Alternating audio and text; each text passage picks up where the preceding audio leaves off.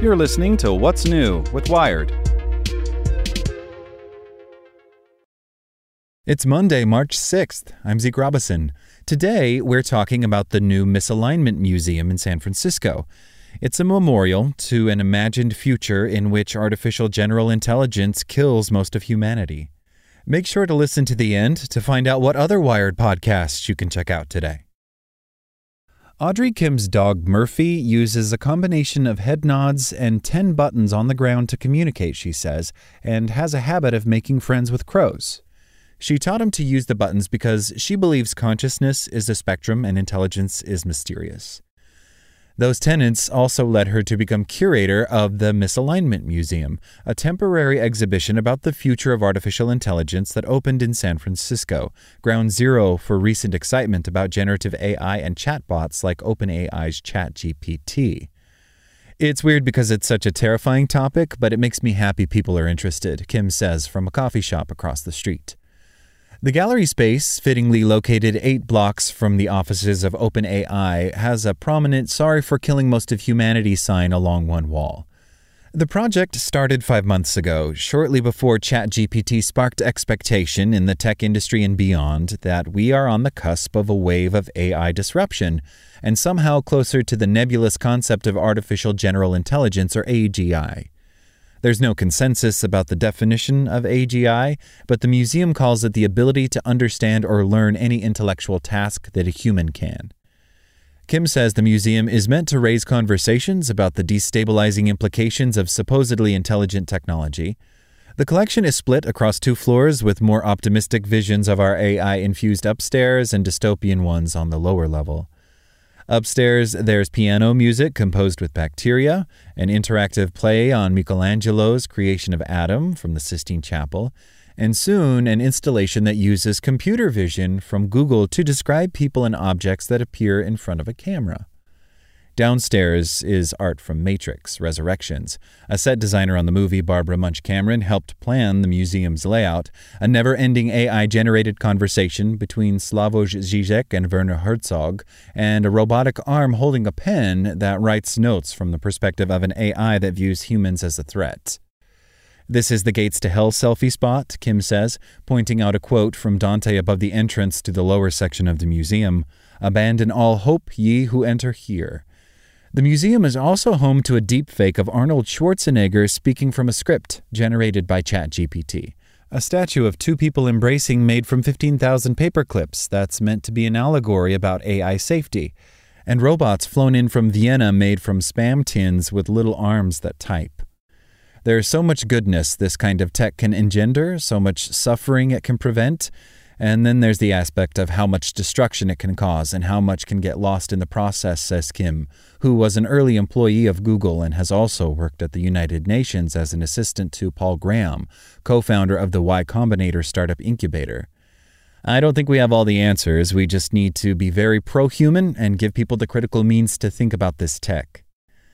The temporary exhibit is funded until May by an anonymous donor, but the space shows the influence of a number of tech founders and thinkers, from a framed tweet about A I and effective altruism by Facebook co-founder Dustin Moskovitz to the bathtub full of pasta near the exhibit entrance.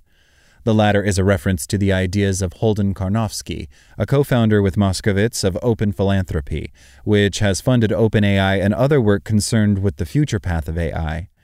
Karnofsky has argued that we're living in what may be the most important century in human history, before the potential arrival of transformational A I he calls Process for Automating Scientific and Technological Advancement, or PASTA. Attempts to predict the distant future of A I have recently come to center on ChatGPT and related technology, like Microsoft's new search interface, despite its well-documented limitations and still unclear value. Entrepreneurs betting on the technology are making bombastic claims about what their tech is capable of doing.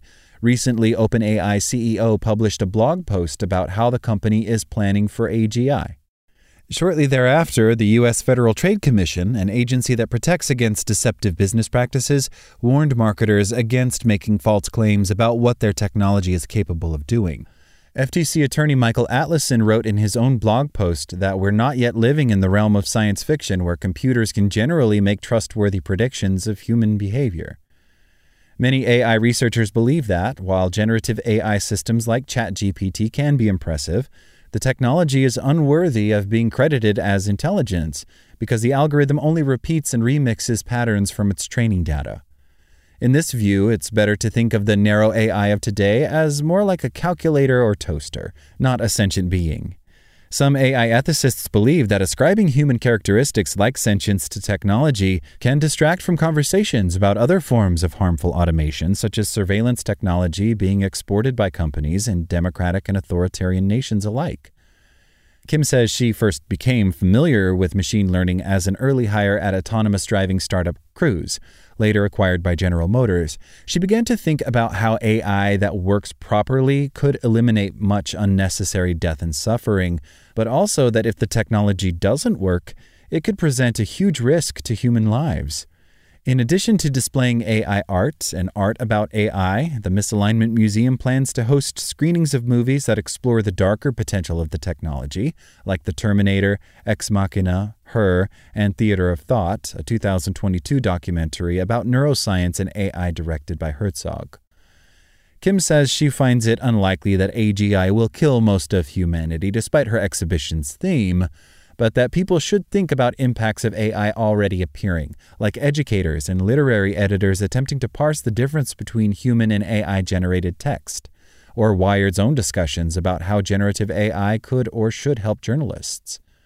A I is going to affect all of us, so to me, it's about how do we get as many people to start thinking about it and forming their own opinions, says Kim. The Misalignment Museum is open to the public Thursday, Friday, and Saturday. She plans to host tours for school groups to survey the exhibits and browse a library of reading material about the opportunities and potential harms of artificial intelligence.